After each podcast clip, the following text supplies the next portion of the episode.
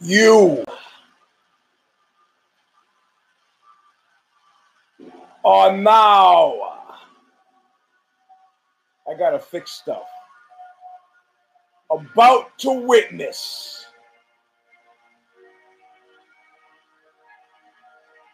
the awesome, uh, crushing a might uh, of the U G S Robinson show. Let me let me fix it so you don't have dick the whole show. Because somebody might like it. Stop it!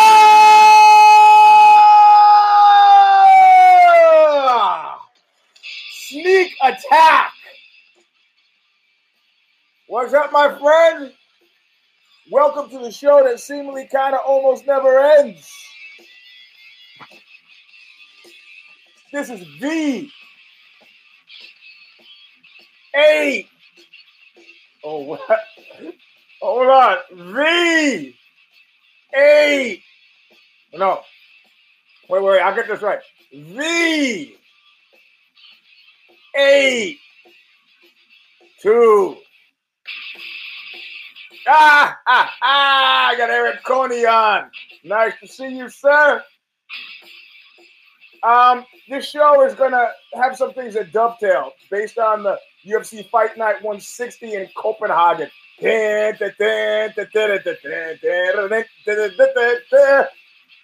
Uh, and the Brad Pitt movie Ad Astra. A little bit of that.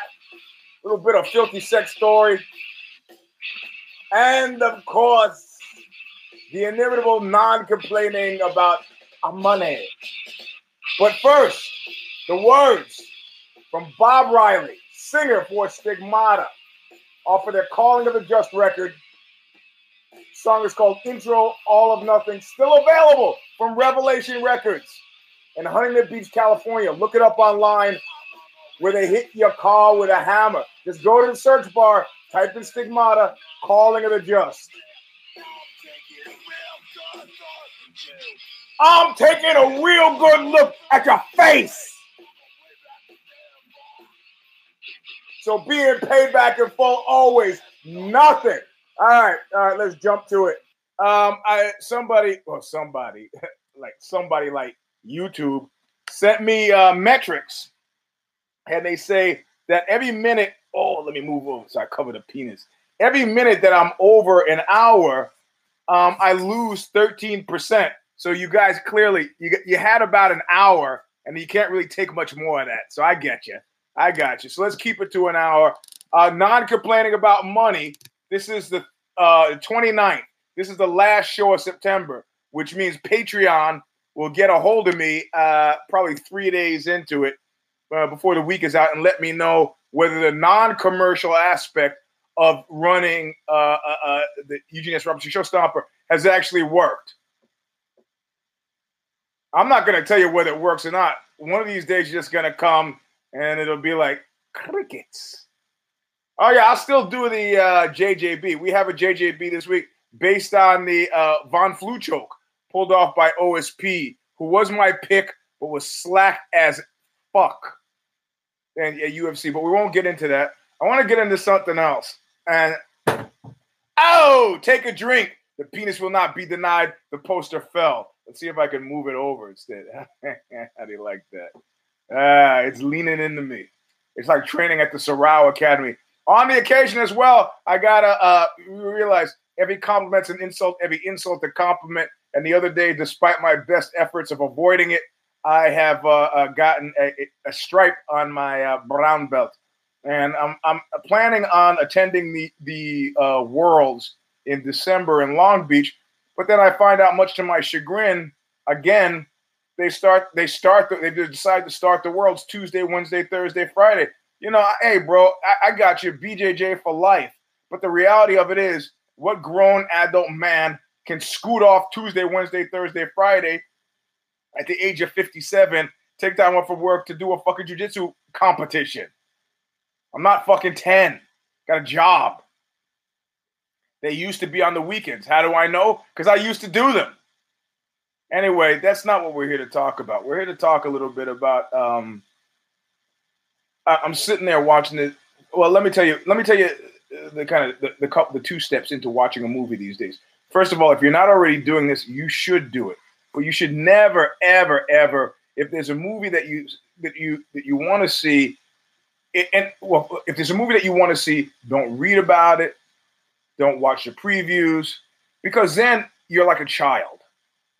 And a child, if you're if you have children and you're reading bedtime stories, you may know that your kid asked for the same story three or four nights in a row, or three or four weeks in a row. There's something pleasant about the familiar.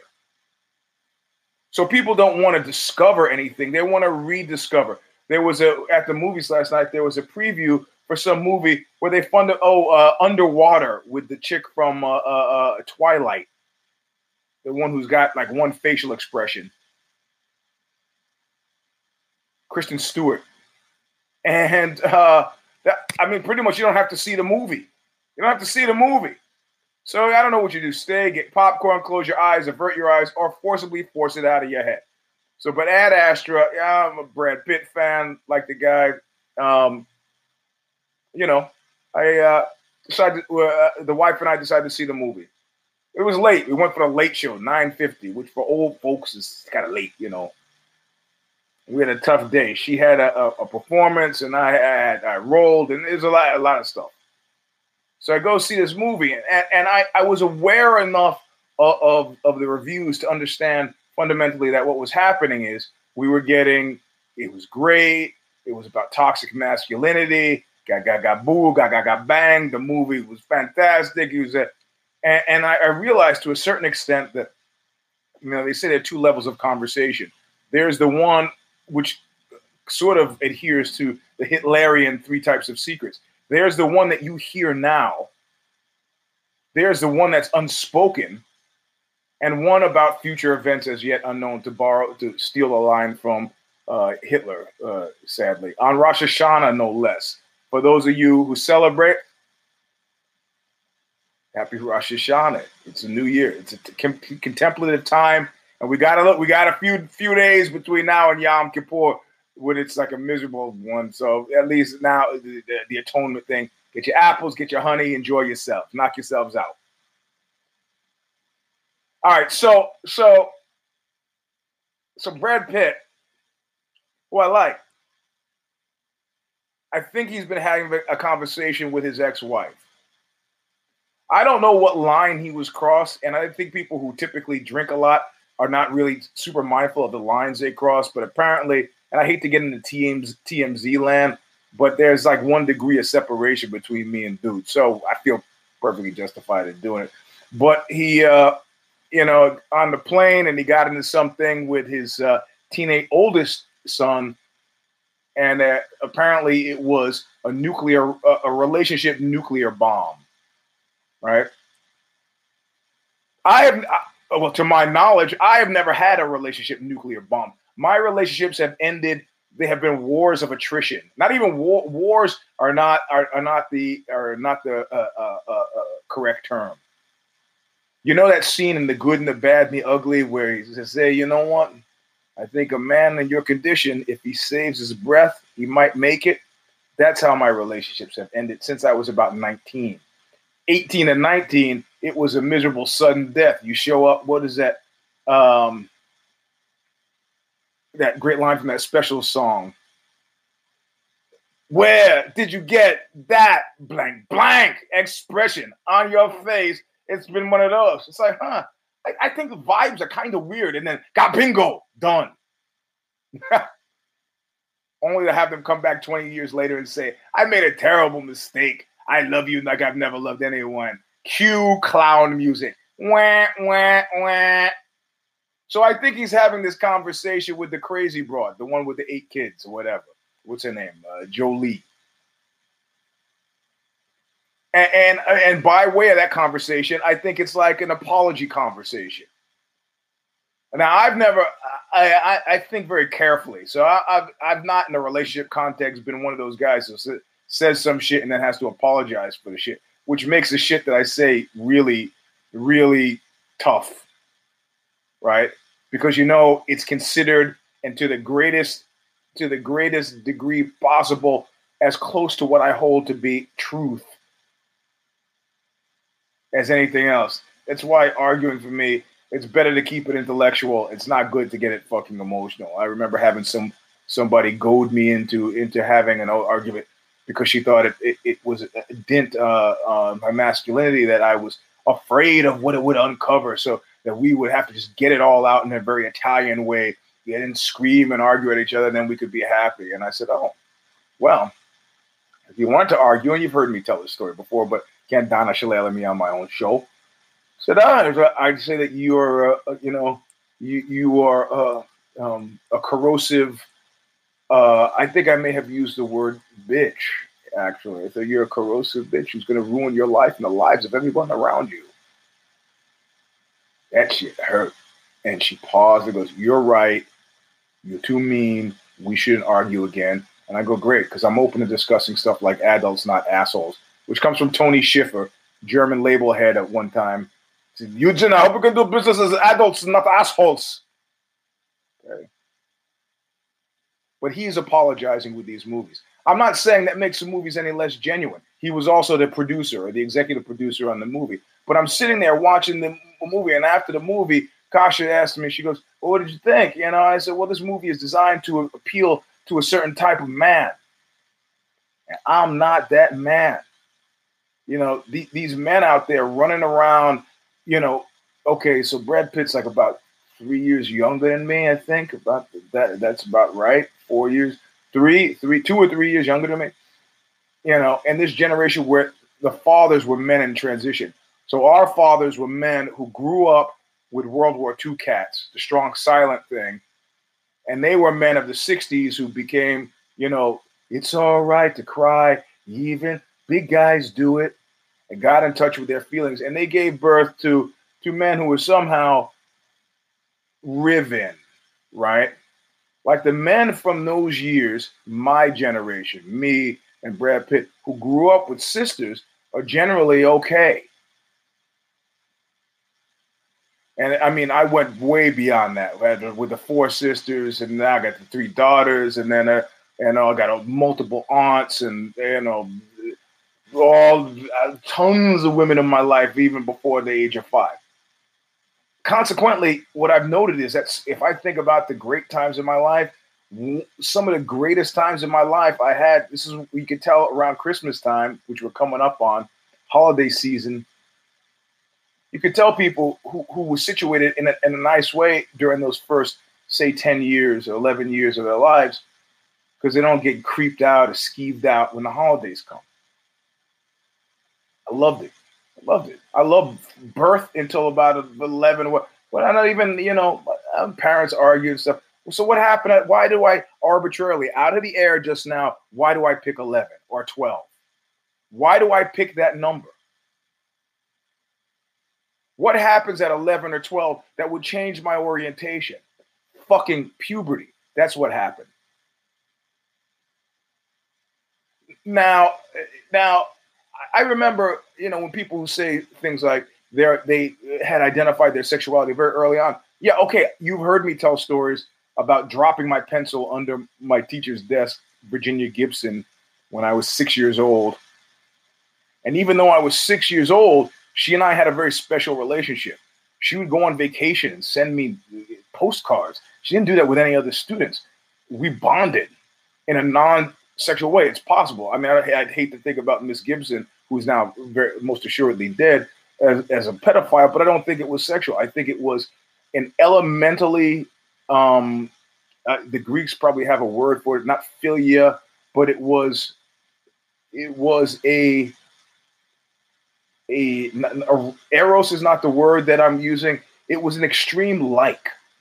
I liked her, she liked me, and I didn't couldn't make sense of it, but I remembered more than my share of time dropping the pencil into this so I could look under her skirt. I never talked to anybody about it, never told anybody. So this was evidence for me later on when I cared to consider it that but in general, in general, what I ended up doing was pursuing my own ends. A lot of reading, playing, I was always very much into into into fighting or or you know somehow exerting physical dominance over my reality when I figured out that people wouldn't leave me alone. And when did things get confusing? Things got confusing as puberty started to kick in. Oh, me and my buddies would talk about, I think Wendy's kind of cute. Yeah, but she never comes out. Would you think we could maybe if we play a lot in front of our house and she'll come out? Later, we discover that Wendy was being systematically sexually abused by her brother's friends. Her brothers were old, possibly her brother, possibly her father. I felt bad. He, we loved her. We thought she was beautiful. Great. Well, then we like, okay, how do we do this? How there was confusion. Before that, no confusion. After that, confusion. Now, high school got a little bit better. You got to understand, I was a pretty enough kid so that by the time I was 12 years old, there was also weird confusion because people couldn't tell whether I was a boy or girl because I had such a pretty face. I started lifting weights when I was nine, but probably at the age of 12 is where I really started to pour it on. I said, I didn't feel shameful that people thought I was a girl. Then, like, I, I grew up with enough women where there was no shame in that, but I was wanted to be as I was. And I'd also had this, you know, this, uh, you know, masculine normative ideation connected to how I believed I saw myself as a man, and it involved lifting weights and muscles. And so I did. Going to high school at about at 14 years old.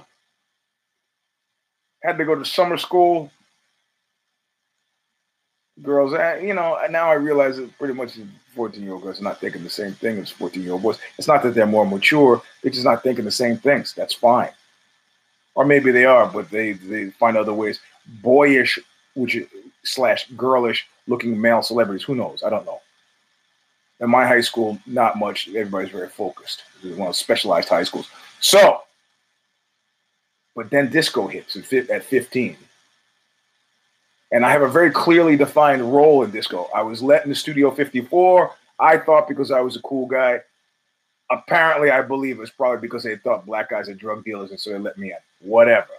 Got in the disco, spending a lot of time around high people, also getting high very young, still clearly pretty, did all right. We come back to high school, it was like a culture shock. I mean, but they could smell the difference. Lost my virginity. If you watch the the Care Don't Care, where we talk about when, where uh, under what circumstances when I was 15, thought, wow, this is going to be a now this is great. This is going to be a, a, a part of my life now. but I was confusion, resolution, confusion, resolution, confusion, resolution. Didn't happen that way for everybody. No, the cats that were getting printing up T-shirts that said "Disco sucks" were not getting their fucking knobs slobbered on in a back room at Studio 54 when they were 15 or 16. They were not. They were taking confusion, and there was no resolution. Now, of those cats, the ones that ended up doing all right, in my mind, are the ones who had sisters, strangely enough. Now, those guys who surrounded, grew up with men in numbers, they didn't get out of those high school years unscathed. They started to see women, as Travis Bickle said, as a union. Now, Brad Pitt's personal life, I believe he's got a sister, but she's a younger sister. I don't, I don't remember. It's a, it, the point is not Brad Pitt, clearly. Yes, I, I used to teach the hustle. ah, ah, we're still confusing it. You hustle in New York in the late 70s. I was asked if I hustled. I didn't know what they meant. I thought, well, I used to teach. I used to teach Spanish hustle or Latin hustle. I didn't really realize that the guy meant male prostitution. I haven't talked about that.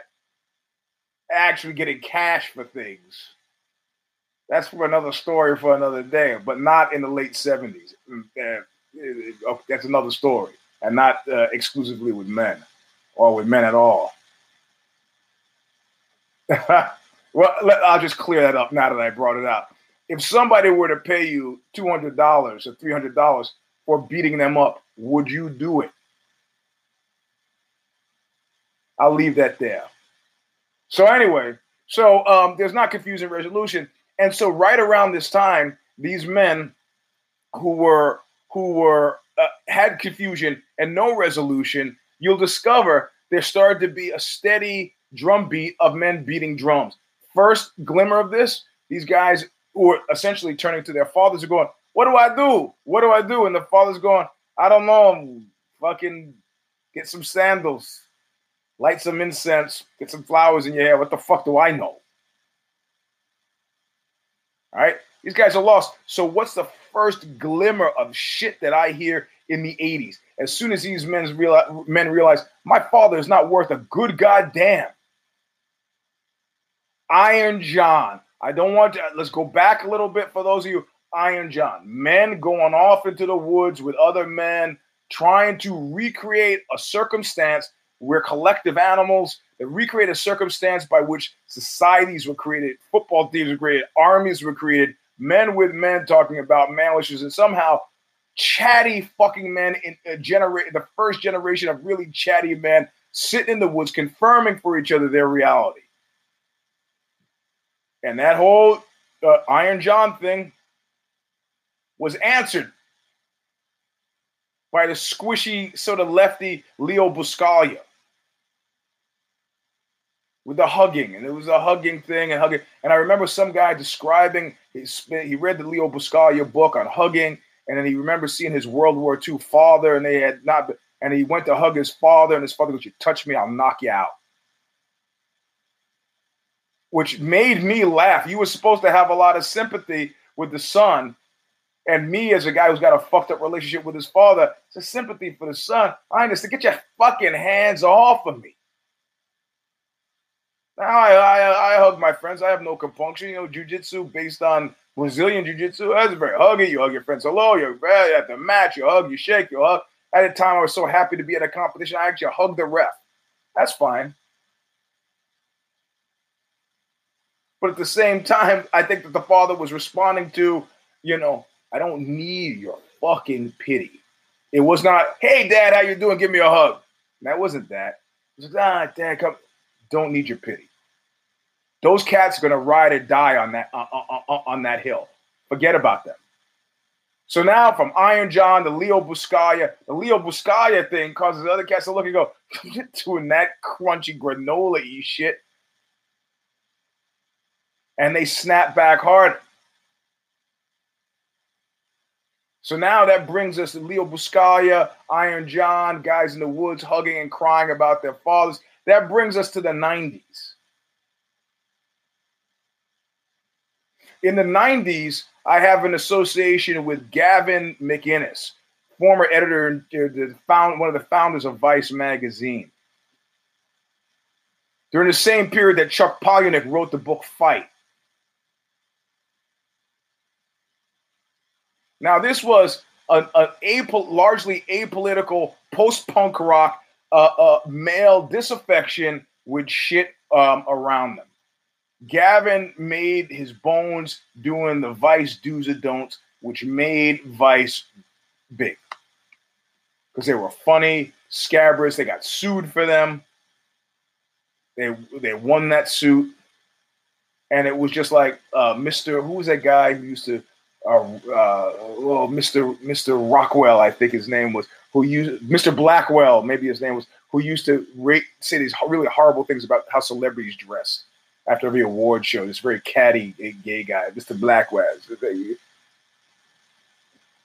That's what Gavin did. And then at one point, Gavin said uh, he put out a post and he said, the post, there was no internet then really. He put out something, he said, I will fight anybody. I was like, cool, here's my chance. I'll fight you, Gavin. He goes, anybody but you. Why, Cat? I goes, well, because you do this all the time. I'm just talking dovetail with the Chuck Palahniuk thing. I see it now when I see men around me who are young men.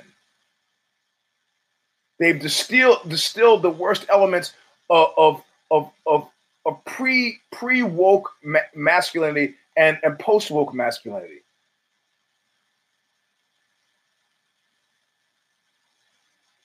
So, so uh, uh, Gavin goes to a Klan rally uh, as part of this kind of immersive journalism thing that they had going on back then. And he says, he writes about the Klan rally and he says, I, I, you know, I left and I realized that 90% of the shit they were saying I agreed with. they lost like 450 or $750,000 worth of advertising in the 90s and they had to get rid of Gavin. And Gavin went on to do this thing called not street justice, street something or other before he got to the Proud Boys. But it was in his head. And he was like, I'm, I'm not apologizing. I, I, I, how many times am I to bend a, bend a knee to this idea that I'm somehow deeply fucking flawed? And Chuck Palahniuk from the again the lefty side of the thing was you know the whole Fight Club thing. You know we live these you know Morrison coming in packages now. Our rebellion is fucking sold back to us. We are caged. We are civilized, and we got it. We got to do something. We got to FS. You got to fuck shit up. Bringing us to you know then there were the 2000s. There was a 2001. There were some guys who were really fucking shit up and then there was actually the peril of being sent. I had guys who saw. Um, I had two two categories of guys. Pete Guy, whose father used to sing for the Coasters, got busted selling stolen goods in like '82 out of the back of, of his car. The judge said, "You're a good kid. I'll give you a choice. I'll give you four years in jail, four years in the Marines." He took the Marines, went on. I had Chris Sabino, used to be sing for this band Juvenile Justice. Saw Rambo First Blood. Now we're talking '83. Was so affected that he went to the military fucking shipped off. I have a guy named Patrick. Uh, his family is around here. I'm not going to say. Uh, two, uh, uh 2001 attack on the World Trade Center. Patrick signed up, was killed in the streets of Fallujah. Uh, not even like 10 months later. Each one of these were attempts to define and to calculate your fucking or project your masculinity in, into the future. Were they successful? Well, to me, the only thing that succeeds is success. So uh, and dead people have succeeded at one thing. I'm not going to shit on the guy's sacrifice. I'm not doing that. Guy had a nine year old daughter when he left. She is now, well, you can do the math yourself. She is uh, now in her late 20s and grew up without a father because of him not having had a. He went in search of father the whole Judeo-Christian, now that we're talking about Rosh Hashanah, the whole Judeo-Christian catalog is based on this search for Father. Father, why hast thou forsaken me?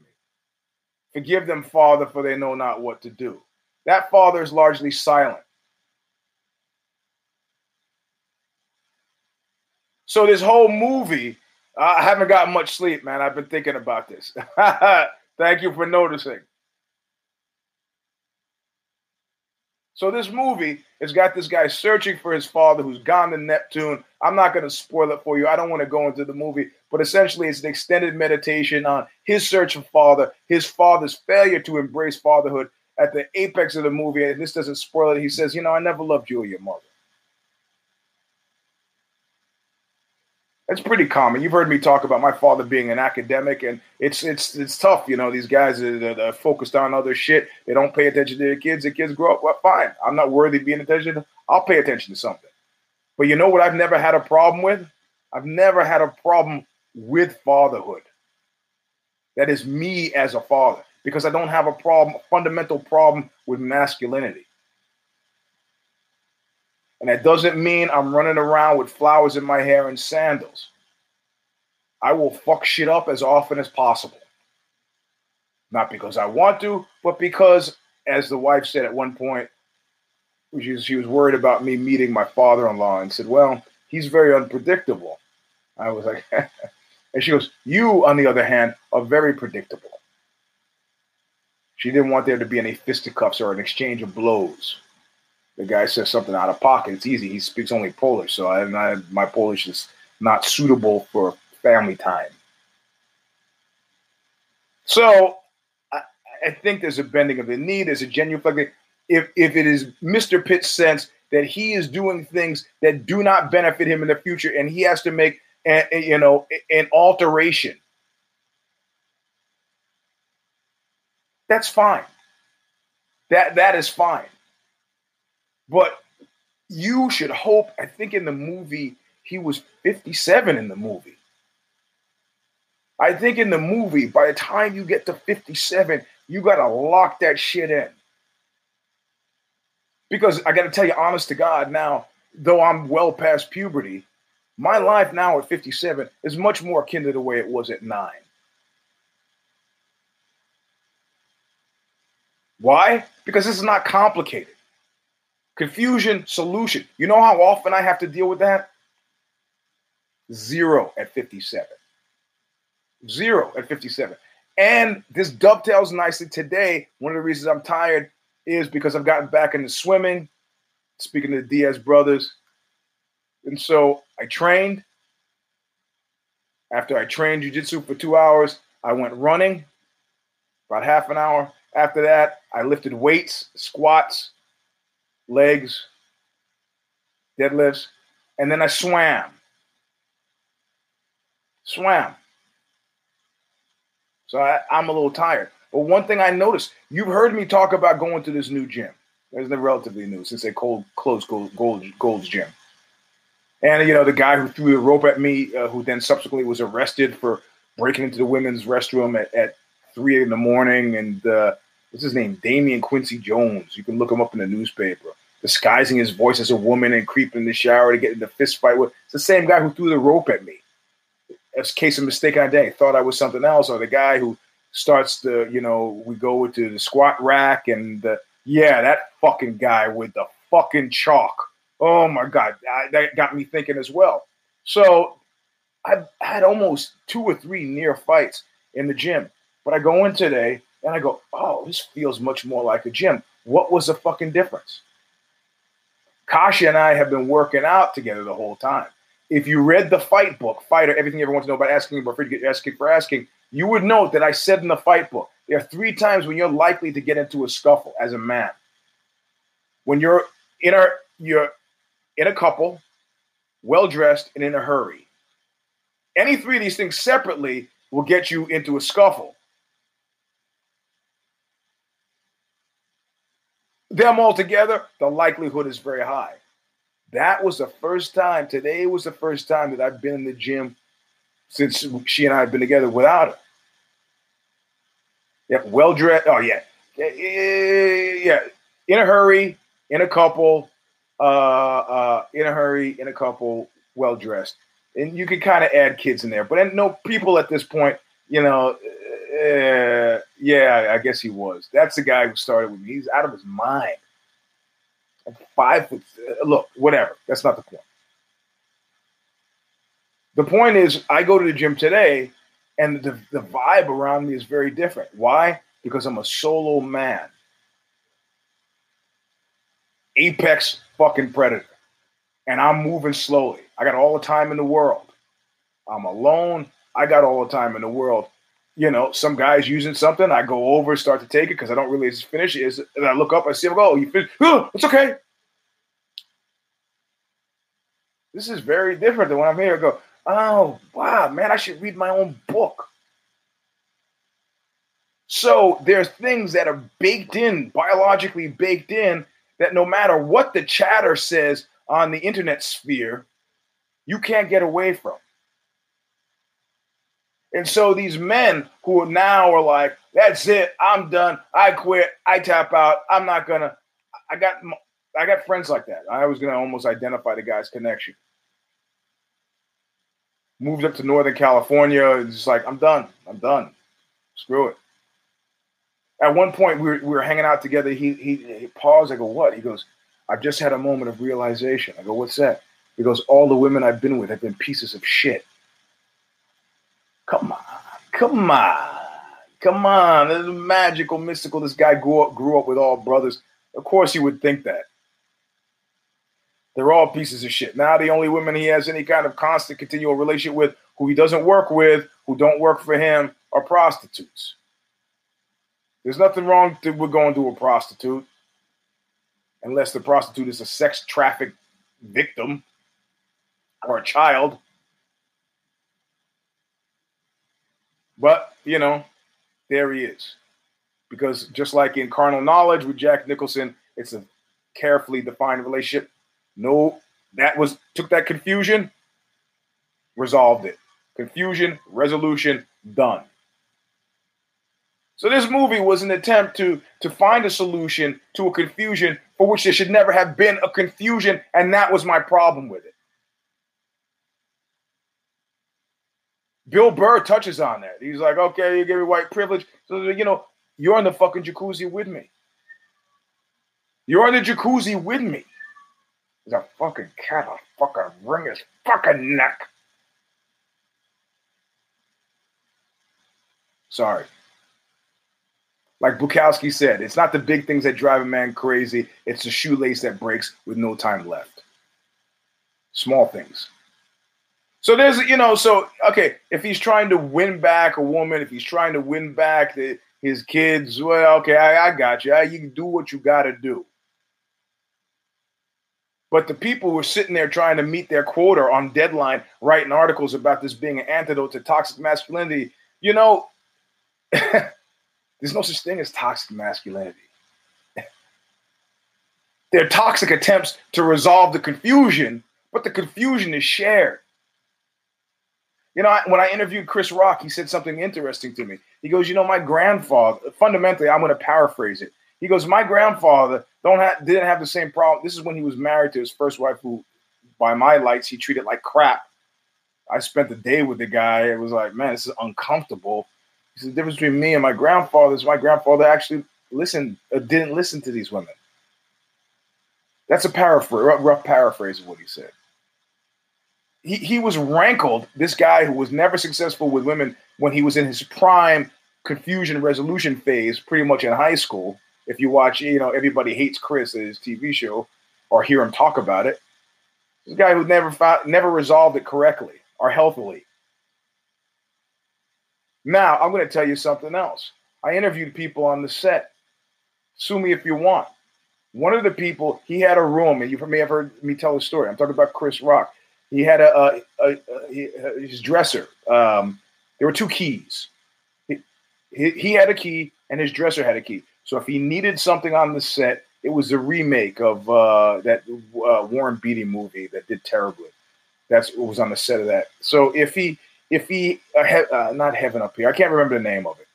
So if he needed something on the set, if he you know, uh, shut up. So if he needed something, if he needed something on the set, she as his dresser would go and like get it. So she goes back to the trailer. He's got one. No, not Ishtar. So he, he's got a key. She's got a key. He she goes back to his trailer to get something. To, opens the door. He's getting his dick sucked. He's getting his dick sucked by the other dresser. They couldn't figure out why this woman was on the movie. She was distinctly talentless, you know, and was not a good dresser you know, the dressers are the ones that get the wardrobe ready for, and just couldn't figure out why she was there. There was not. I met this woman. There was not. His wife was fucking slamming. She was fucking a Harvard lawyer, smart, funny, really kind and nice to me. Seemed nice to me. I didn't have to live with her. Seemed nice to me. Cute.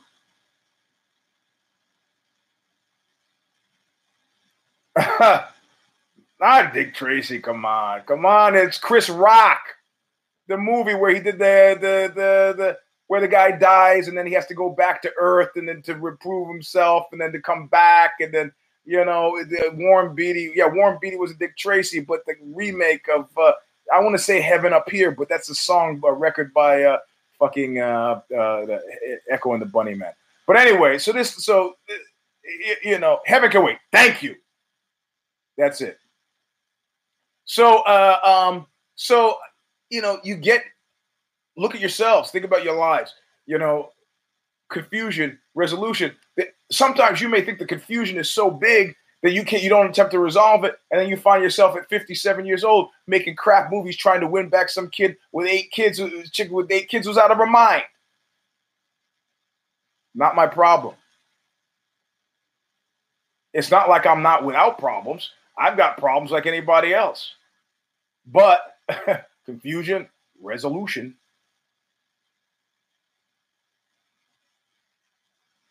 That's all. That's it. How, how you did? How's this tie into UFC Fight Night 160? Well, it ties into UFC Fight Night because if if you don't watch Care Don't Care, you wouldn't know that I beat the ass. Yeah, yeah. You, you know what? Men don't. I'm gonna, I'm gonna fucking kill that cat. I'm gonna, I'm gonna, gonna kill it. So men don't men, men don't buy books. No, you, women are not going to buy that book for you, and you're not going to fucking read it. So why buy it? It's easier to do like this. But uh, so you don't, you may not know on the Care Don't Care last week, uh, we now have a guy who's got the great URL, Workshy Individual. He did a statistical analysis based on who's had the most cares, and within those cares, the most, the most. Uh, I think I tweeted out the most correct picks and so on. So Steph was like, "I'm the number one best," and I crushed it. By which I mean I came in number one this past week. But one of the most controversial picks at the time was them picking Hermansson. John Nash picked Hermansson. Steph Haynes picked Hermansson, and I picked Cannonier. And Cannonier confirmed my pick after he beat the slop out of Hermansson with his post-fight speech, which got mystical and weird. Mystical and weird. And I said on, on Care Don't Care, which we did a few hours ago, if you don't want to know about my day, we don't have time to talk about it, but it was hell. And right now, you can see I got chemical burns in the back of my hands. I had to move the Chevy. Look, the good thing is I'm getting a horn put on the Chevy that plays the theme to The Godfather. That was a birthday present from the wife. How the fuck do you like that? That shit is great. Fuck off. ah. So, uh, but I said about Cannonier, you know, some there's some cats who get in that cage and they look to the other side and they're like had like the Jay-Z moment, I won't lose. There is no planet on which this guy is be it is inconceivable to me. And faced with that, Alexander the Great gene or the gene expression on your DNA chain, you really you become you be like you know Alexander the Great one point said you know if we climb the sheer face of that mountain we can drop down behind the enemy and decimate them. And his guys were like what are you out of your mind? I'm not doing that. It's really dangerous. He goes all right I'll do it. See you so long. And he starts to do it and of shame they follow him and sure enough they drop down behind the enemy slaughter them all just it's, it's not going to happen and I've been detecting this. The guy dropped down two weight classes. Some guys who are good are motivated by fear of being bad. That's how they've that's how they've taken that confusion and resolved it. But some guys are good. I think in his instance, the the, the moment this the moment of Satori, the kick in the eye, the moment of, of breaking into consciousness came when he saw how the Uzi treated him when he lost. Didn't taste that good. And he goes, Oh, I get it. No, it's purple now. You can't really see. He goes, I get it. And then he fought like a man possessed. Two weight classes down. I won't lose.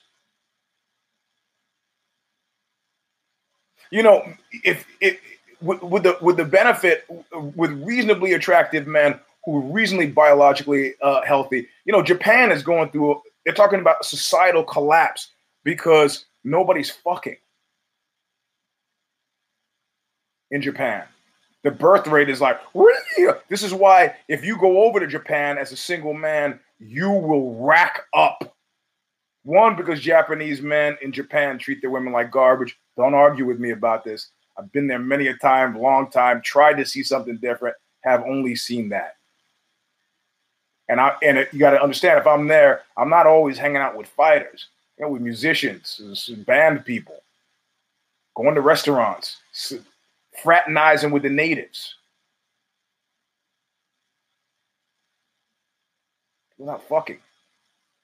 You got to realize you're for a man, your prime confusion years, sans resolution, are going to be between say 14 and 22. Onset of puberty, exiting puberty. By the time you're a man in your late 20s, if you haven't figured out that the gyre, the gyre has turned, you're you, you're not been paying attention.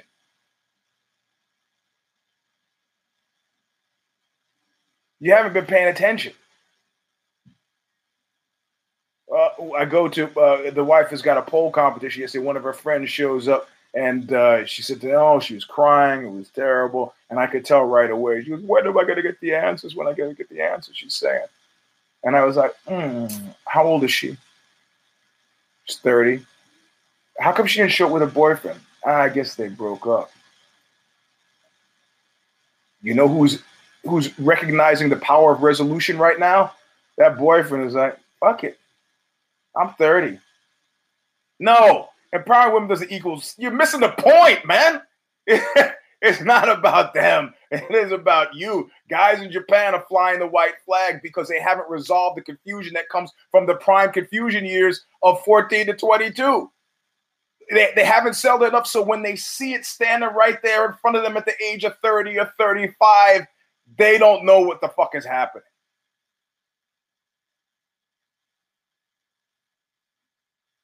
You know, and and if you don't think women who are have a midlife crisis like men do going into 40, you are absolutely positively wrong. If you are a man my hand is actually really fucking burning still. It's not so much worth the trouble. At this point now, this is a train that you can't get off. I mean, like I say, there is a the halcyon period of my youth when I was eight or nine years old. It was focused and had abilities, and it was not really, you know, didn't. Have, but once you're settled with biology, that's the train ride until the end. Which is why you can't trust old men.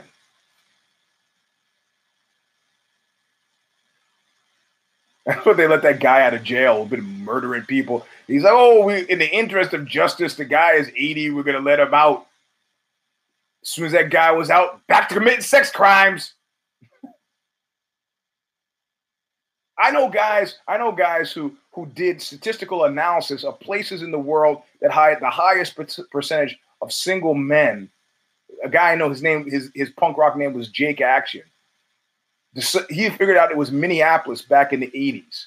So I'm not getting late enough here. I got bro, single men, single heterosexual men, homosexual men, single women. And last time I saw Jake Action, who was a balding engineer of in his late 30s, he had two women. He's like, yeah, showed up, one under each arm. This guy was an engineer at Intel, moved to the Midwest. I was doing some engineering thing, then some kind of chemical engineering. Shows up with two women to a whipping boy show. Yeah, Eugene. Yeah, you want the yeah, Mikasa y su casa, bro. ah, oh man. So Cannonier stands across the, the cage from from Hermansson. Is like, I'm not losing. I'm not losing. Not losing. Not losing. And he didn't. Crushed him. So let's go go go through the fights. Um, because this ties in. Um, yeah, the cat. The, I, I can't stop the cat yowling, man. I can't. Um, so I'm sorry. You, people are texting me too.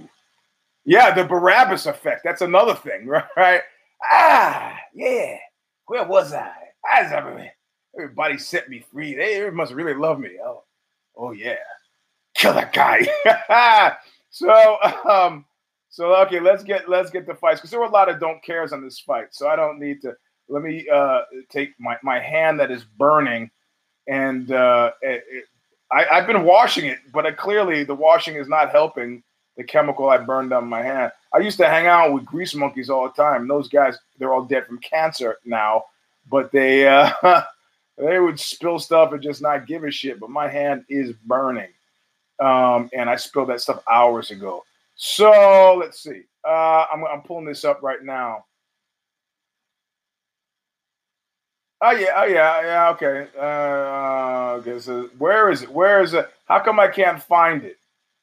Yeah, I got, uh, maybe it's because I'm woefully underprepared. It's this new. I'm gonna blame the new uh uh the the thing. the new YouTube thing. Okay, here we go. So, um, so um, Cannonier, um, I think he got a taste of the oopsies disregard, and I don't know that he'll ever hold the belt. I'm not ever sure if he will ever. Uh, um, yeah, you know what? But the, let me tell you about the problem with Thailand for a Negro. People in Thailand are generally darker and in that internalized in that internalized self hatred they have, um, they don't esteem uh, African American men are not esteemed, which is not so much the case in Japan. Anyway, um, so Cannonier, um, he, he crushed him. I don't think he will ever hold the belt. There's a strong possibility he will never hold the belt, but you can be guaranteed that he will be. He's on that on that Gustafsson track. He may be end up being the executive um, executive gatekeeper, and then he may square himself with it and keep doing it, like a Robbie Lawler or a couple of other guys who've gotten a sniff, or he may do like Gustafsson in his writer mind should have done and left, just leave. Now the Mauler is whining about coming back. Forget it. Forget it. He should have done. So who knows? But the guy definitely um, no, I think I th- yeah, all that stuff. I think it's inspired now. On the upswing, it's inspired. It could be crazy talk. It's crazy talk when the guy starts to lose, but you can say a lot of stuff when he starts to win. So um, uh, the other, the co-main, Mark O. Madsen and, and Danilo Berlanga, who cares? Uh, Gilbert Burns, Gunnar Nelson. I picked Gunnar Nelson because I had to put um, um, I had to put to bed the the the, the Gick thing. So Gunnar Nelson has graduated to Gikta status, so I can stop thinking about him as a potential or a prospect. And Gilbert Burns was, he, like Denny Green once said, flipping out. He was who we knew he knew he was. I should have picked Gilbert Burns, but I just couldn't. I had to lay to bed the Gunnar Nelson thing. So that was one of my picks that went down in flames. I still came out number one, beating John Nash, who was number two, and beating Steph, who came in number three. Ion Cutelaba, uh, Khalil Rountree. I'd pick Khalil Rountree, uh, Romanian cat I train with, Cutelaba, because he's Moldavian, Moldavian, which is the language is very close to Romanian, almost Romanian. I mean, understood 100% of what the guy said. It just sounds like he said it with, in Romanian with an accent, a Russian accent.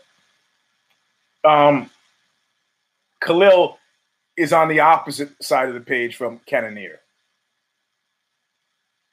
Just did looked across the cage. I don't know what he thought he saw, but I got to tell you, that cat. I'm not going back to Moldova. You know, I'm not going back to Moldova. I'm not going. I'm not. I, am not going. He fought like a man full of fury. Good fight. Uh, I'm going to try to keep the time. Ovince St. Preux, dull as ever, but he did this thing. I, I love uh, Michael uh, Olez Olezichuk. If the wife was in here, I'd ask her to pronounce it. I can't pronounce it. Um, I, the guy was beating him from pillar to post before he got him with a Von Flue choke, and now they're talking about taking that away from Von Flue and calling it the OSP. He's slack. He was dull and terrible to watch, but he scored. He's the fourth time, the only guy to do it four times, four times, and he did to the guy, and the guy knew he was coming. How did you like to make that highlight reel? God damn, that's got to sting. Got to sting. You you you be working on uh, uh you know yeah we work at you should I don't know I don't know this where do where do you go I mean at least at least now Michael Alexis at least now he's kind of moved from a don't care to a care so that's the very least but him being on my radar is probably the least of the fucking I mean, I start to think, yeah, the fights are great. Where are those guys today? I, don't mean today, like in the future today. I mean right now. You know. Uh, so let, let's go through Dalby and Oliveira. I picked Oliveira. Dalby, they were alluding to his dark period of his life. I didn't really give a fuck about Dalby until they said he was grappling with depression and alcoholism, and I was like, all right, care and it was in one case of a local guy actually like uh, you know uh, you know uh, like met elementary school teacher don't give a shit ex-girlfriend don't give a shit i'm showing up I'm not going down as a fucking drunkety drunk, drunk, drunk. No, I'm not. And, and, and that's it, right? What there was John Phillips and uh, Alan Abigail, Muhammad Murdoch, Chirico, love his painting. Uh, there was uh, Ishmael Nader. Oh, everybody's talking about the Olympic wrestler guy. Uh, uh, there was uh, Chikadze and Brenda. Uh, you know, whatever. I don't have a lot of time. I got to get through. Lena Landsberg and Macy Chiasson. They got somehow they tricked me into caring about that, and I picked Mark Diakiese beat Lando Vannata. That was sad for me, but I, I knew I same like Cannonier. I knew Diakiese would look across the cage and go, "I'm not letting fucking Lando Calrissian beat me. No way. I hate fucking Star Wars. No way." And he did not. Uh, Lando, I, I think. Uh, I think he's got to square him. Yeah, I think he's got to square himself with a different type of future. At one point, I said that to my ex-wife when our oldest daughter was kind of messing up. I go, the reality of it is, I think our vision of her future doesn't really jive with her vision for her future, and we got to face the facts. It's like somebody died. She pulled herself out of it. I'm glad she's back in school and so on. So, uh, Jack Shore and Nohelin Hernandez, whatever uh, and that's that's it. Uh, Bellator, uh, you know, you know, I'm still I'm still punishing Bellator. You got to know this because of that, and it's weird that I'm going to pick this to die on. Um, this this hill to die on with, with Jon Fitch, but he was done dirty. Rory MacDonald didn't win that fucking fight. Didn't win that fight. They just didn't want that old man. Um, um, they just didn't want that old man um, fucking fighting a Madison Square Garden. They didn't want him. Um, and what other fight? Gegard Mousasi, and um, I, am a big Mousasi fan. I like that he won, but uh, you know, I, am just I'm not gonna Bellator 28. I'm not gonna. I'm not gonna. I'm sorry, man.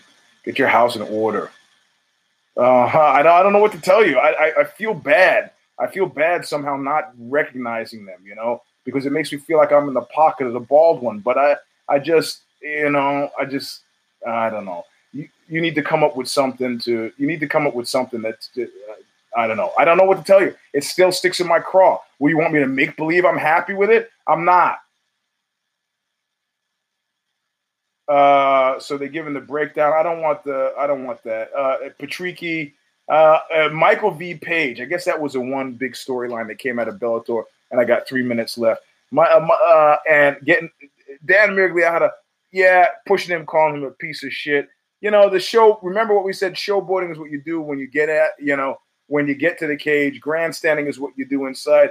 There's only one circumstance in which grandstanding is allowed, and as far as I'm concerned, Michael Venom Page, if you're fucking winning, go back to Tito, go back to Tank, who's now challenging Ryan Bader in Bellator.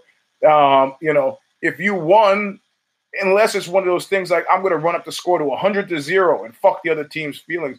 It's like you know what? Maybe the guy talks smack, but the way Bellator is done, I found damn out to be a fucking fairly decent guy. But clearly, what happened is he just felt like you know you just beat up a child in terms of experience level, and you're fucking celebrating like a dickhead, like you would, you know. In other words, Bellator gave you a gimme fight, and don't act like the gimme fight was like like the World Series. It, yeah, Holly Holmes. Yeah, yeah. What do you mean? Oh yeah, come on. If you think Holly Holmes is gay, you're wrong. I'm not telling you how I know. I'm not saying because that she was married and she got divorced. She could be bisexual. I don't know, but she she she has evidenced a sexual attraction to men. Just let's leave it there. Let's leave it there.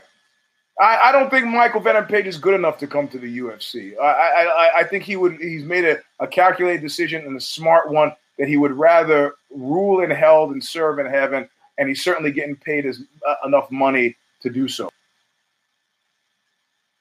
He's enough money to do so. So, um, so, so there you go. There's a UFC breakdown. There's a Bellator, a, a little, a little light touch because I'm still peeved about the Rory MacDonald thing.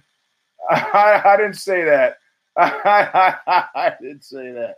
uh, I did write an article about being sexually harassed. I wrote about it for OZY. I just type in my name, sexual harassment, and uh, I, I, I, threatened to sue, and the company was like, uh, "Well, what do you got?" And this was in the early days of email. I had all the emails. Who cares? Well, you know, when I was in high school, dudes were, you know, on the subway before AIDS hit, guys were always hitting on me. Okay. The reality of it is, though, I, only care about people who want to have sex with me. That's confusion resolution 101. Yeah. Okay, we'll get down a, we'll get down a weird rabbit hole here. Those of you just listening on the radio, you can't see the comments, but now people are talking about Tonya Evinger. so I gotta, how do we get there? I don't know. I don't know. And not to my doing. But anyway, so coming out of this one, we talked about the fight coming up uh, this weekend uh, on the care because ideally care don't care. We've been doing look back, which is a per view showstopper, but not even so much. Looking forward, you know, we have this one coming up, and I think I had two cares on the card. The stakes were really high. Stakes were very high. Two cares on the card, though. Man, oh man! I think the headliner and then the and the, the co-main.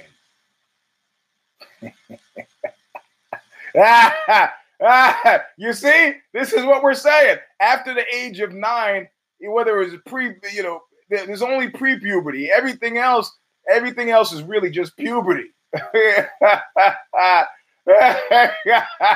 grown men. Oh yeah, yeah, yeah. What I'm saying, and let me let me see if I can sum up in a minute since the show has got to end at some point. I think I, I think what I'm saying is that is that um, you know men tend not to be really super verbal, right? So that means that our evolution through through the the the the, the dire straits of, of um, the dire straits of of uh, uh, you know masculine ideation is going to be slow and subjected to you know the rocky shoals of other people's ideas. But the reality of it is, you know, you got to go with Popeye on this one. I am what I am.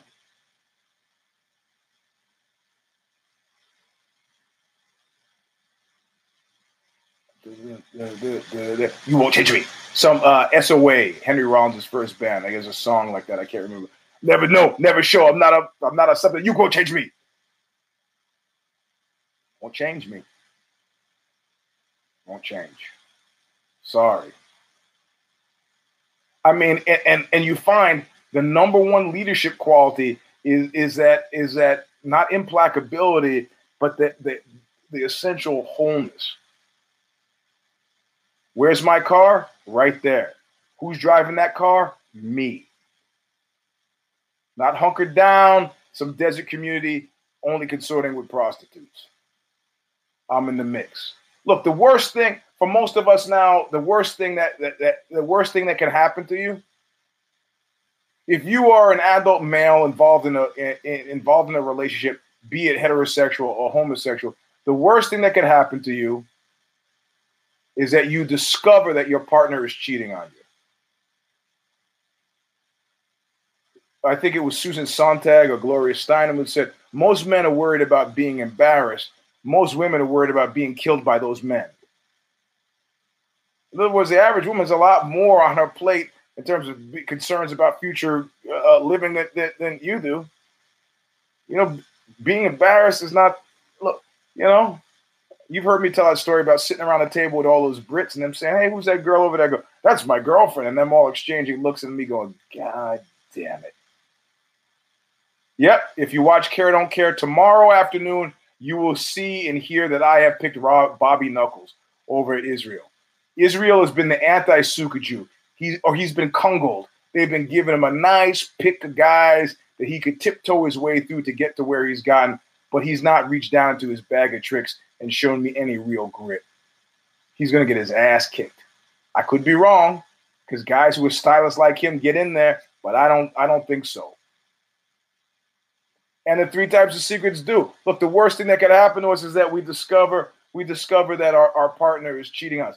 And and again, like Gloria Steinem said, the worst thing for most women is discover, discover that their husbands or the boys or the men are trying to kill them. So compared to being cheated on and killed, I'll take being uncheated on any day. Yeah, I mean any day, any day. And and I'm not saying that because it hasn't happened to me. I told you I was sitting around the table and they go, "Oh, who's that?" my girlfriend. They all look. Go, "Oh, god damn it, I got it now." But it was just goddamn it, like an inconvenience. Like this is something I got to deal with. That means I'm, I'm looking at at least one, possibly five heart to hearts to talk about why I did. I'm sorry you weren't paying enough attention to me. They get that, they get that. Don't want to be there, and it didn't happen that way. Somebody said, "Oh, Eugene found out he's going to kill everybody," and everybody was all freaked out. I was like, "Nah, you don't realize you have resolved a confusion." Because the confusion in my head is always go with this relationship or leave this relationship. Go or leave. Go or leave. I'm confused. Should I stay? There are benefits. There are also drawbacks. Oh, she had sex with somebody else. That's so long. yeah. Uh, I'm laughing because I started thinking about the woman who who I was like giving the chimp chill out after five months. I didn't talk to her, but she had a perfect record. She had dumped everybody that she'd gone out with. So she called me five. Uh, uh, she got called me five months after I stopped calling her, and I was like, ah, I got caught. And she goes, um, yeah, I, I think we should really get to move beyond this relationship. I'm like, okay. She's like, are you kind of feeling the same way? I go, yeah, yeah. And I didn't add, I didn't add the dickish thing of like, well, you know, you could tell because I didn't call you for five months. And she goes, well, okay, then that's. She wanted to preserve her record. Fighting smart like that is how guys like Israel got to where he is. It won't get him by Bobby Knuckles. If you watch Care Don't Care tomorrow night, tomorrow afternoon, you'll hear me say very much the same thing. All right, I went over again. So maybe a new show is now is now 67 minutes. Maybe that's what it is. I don't want to get it. I don't want to rob Care Don't Care preview because uh, it, it, comes out tomorrow afternoon. Tuesday night, 720. We got uh, If I Did It, uh, which now it seems like we're settling into Ms. Tech as a regular host until she's busy or has got to leave. That that will be as it is. She's been very quiet in the comments today. I don't know if she's here or not. What happens if I click this little thing? Do I? I can't tell. Um, and uh, yeah, you did get robbed, but it'll be online on the Eugene S. Robinson Show Stomper YouTube channel, which is also where the JJB. Yeah, leave a like, set a notification so you know I'm to put up the new JJB. We go into the uh, the Von Flue choke, uh, OS. I'm not to call it the OSP choke. Right after, if I did it, we go if the shoes fit with Laura Schooler. Uh, she maybe she's settling into a, a permanent uh, uh, uh, uh, uh host. She revealed in the last five minutes of the last show that we have a connection outside of of of uh, if I did it or if the shoes fit creeped me the fuck out. I was like, I was telling the story. She goes, I know who was driving the car in that store. I was like, oh, how do, how do you know that? She goes, well, I'm friend with Lord. Oh, no, you know too much. you know, people who know me since I was like 18. That's creepy. So Laura School, also known as Bullpen Betty on uh, uh, If the Shoes Fit. so this is out. Uh, uh, uh, if you follow me at Eugene S. Robinson on Twitter, you know I'm tweeting the articles out. Sex column is out. It's probably it's probably was out 30 minutes ago. I'm gonna tweet that right before I put out the JJB. Um, and that's the week. I think I have an article coming out later in the week, but if you follow on Twitter, you get it. I know some of you hate Twitter. What can I do? What can I say? Anyway, uh, that's it. What was cryptic? What what? I, will clear it up for you right before I go as I look for the can the end, end stream button. Uh, you got to type it quick because I found it. Uh, you didn't get it in in time. This and I would have answered whatever you asked, the cryptic thing. Anyway, I'm choking to death. I gotta get the chemicals off the back of my hand. Look at it; it's burned. It's like something out of RoboCop. Oh yeah, no, no, no, no. She's she's friends with an ex of mine. That's all. Yeah, yeah. So Uh, anyway, that's the end of the show. Uh, this is V82, Eugene S. Robinson Show Stomper. Thanks for listening this far. We'll see you soon. Remember, September 30th is ending tomorrow. Don't know what that means to you, but if patreon.com is your jam, go ahead, or not, or not, or not. That's a threat. Anyway, we'll see you soon. Look what you made me do!